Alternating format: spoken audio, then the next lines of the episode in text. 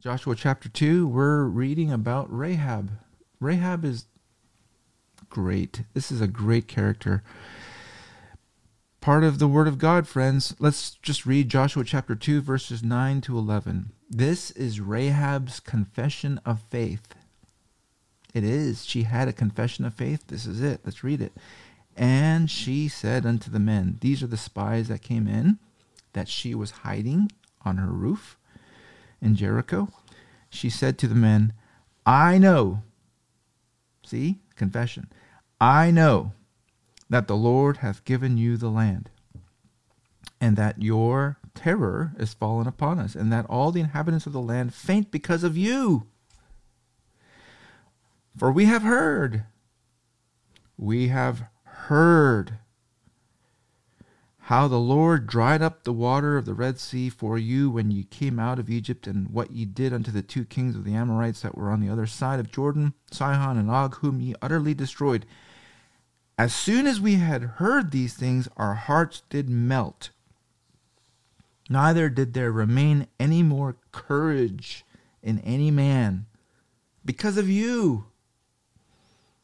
For the Lord your God, here it is, he is God in heaven above and in earth beneath. That's her confession of faith. I'll just uh, make uh, three points about this. I, I call this Rahab from harlot to scarlet. From harlot to scarlet. She's a harlot. She's identified as a harlot. I don't believe she's a harlot, a practicing harlot when we're reading this, but she she was known as a harlot. That was her life. Let's say her past life. It, it starts right out there in verse 1. These spies came into an harlot's house. Now, she may not have been a harlot anymore, especially as she is starting to exercise this true faith.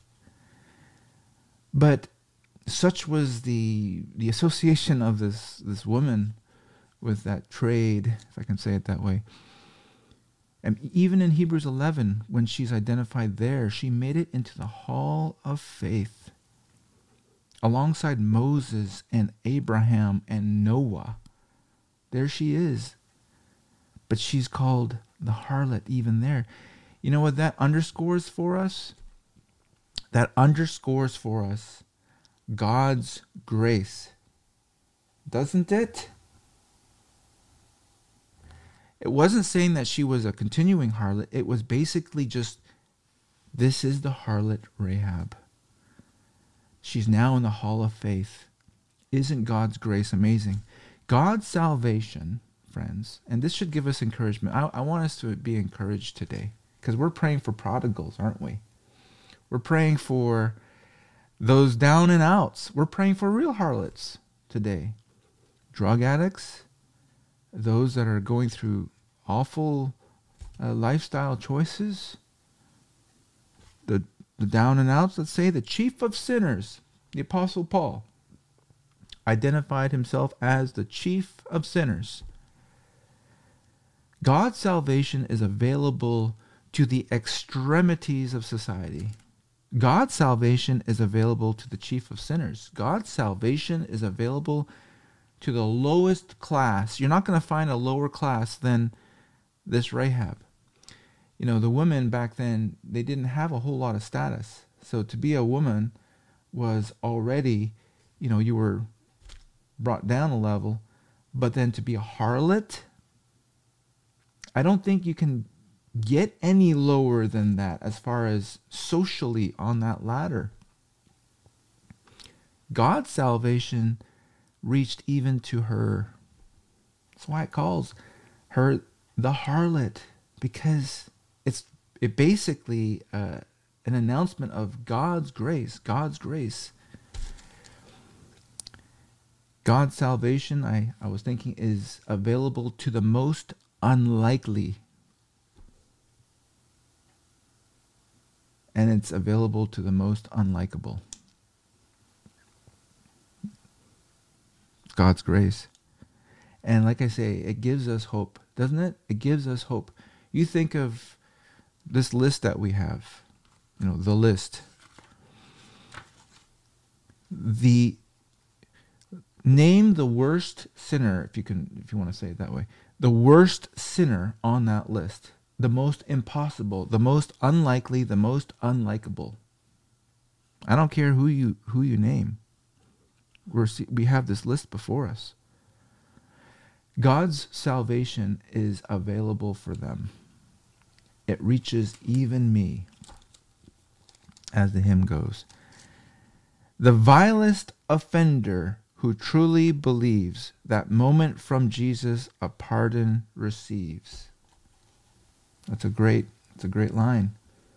The vilest offender. And by the way, we've been reminded on this call plenty of times that they don't just have to be a worse sinner. They could be a church going sinner. They could be a sinner that lives on the clean side of the street. They're still a sinner. They're still lost as anything. I would say perhaps maybe in a worse state because they don't know it. There's there's something to be said about it's hard for a rich man to enter into the kingdom. Well, the second thing we'll say is not only that she was a harlot and God's salvation is available to the chief of sinners, to the lowest class, to the most unlikely, etc. But the smallest faith to the biggest sinner is sufficient to save. She had faith. She's listed in the Hall of Faith, Hebrews 11. We mentioned that, but she she had faith. You see it here. I know I know, verse 9, I know the Lord has given you the land. I know that. Not a question in my mind.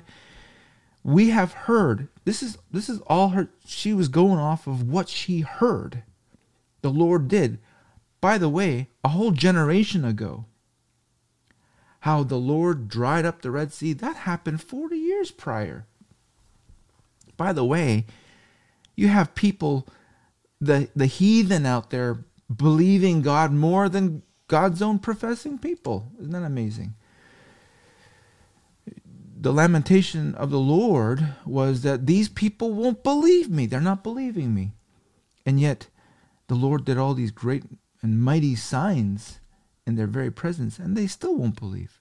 And yet, you have these people that from a faraway place, from a great distance, just heard the rumor of this, and that was enough faith to believe. I would say the smallest faith to the biggest sinner is sufficient to save. And save, saved she was. Saved she was. Because we read there in Joshua chapter 6, verse 25, and Joshua saved Rahab the harlot alive. She was saved. She was saved by faith. She trusted more in what she knew about God through what she heard than in her present reality. Think about that. She was living in a present reality of being in this fortress of Jericho, whose walls were renowned for being impenetrable so she was there. The spies were on her roof. The city officials were at her door. She could have ended it. It would have been easy for her if she was a calculating woman, if she was a woman that was just operating by sight. It would have been over then and there, but she was operating by faith. She knew something. Even though her present circumstances didn't line up with, with her faith, because, like I said, she was in the superior position, humanly speaking, but she knew that the Lord was real.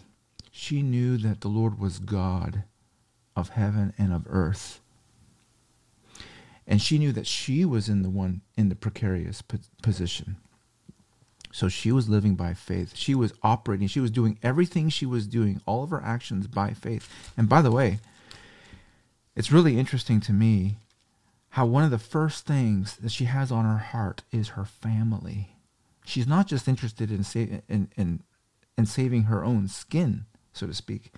Verse 13 of chapter 2 Save my father, my mother, my brothers, and my sisters. She wanted her whole family to be saved.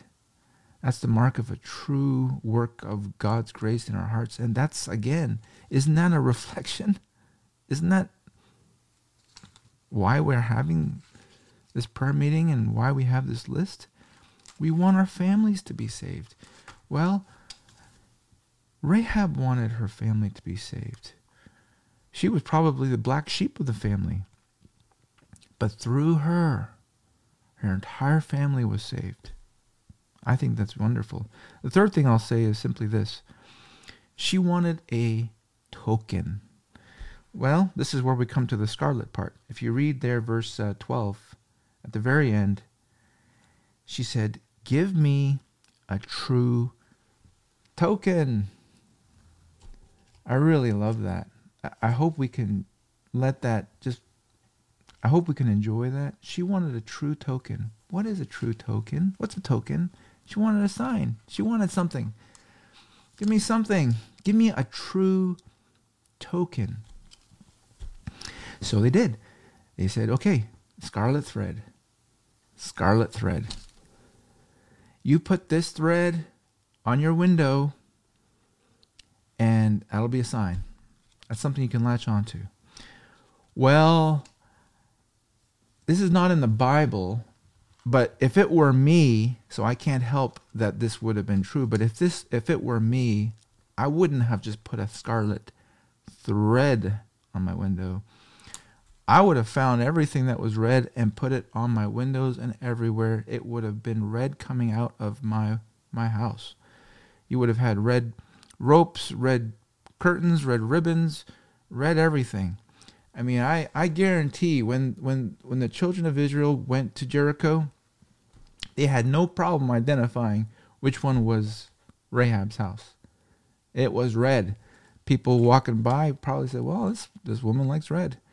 Well, she was she was holding on to that true token, and it is a token for us that red. No coincidence that it's red, because in Exodus 12 verse 13, it is in so many words that the blood shall be a token for you. It's wonderful. It's so wonderful.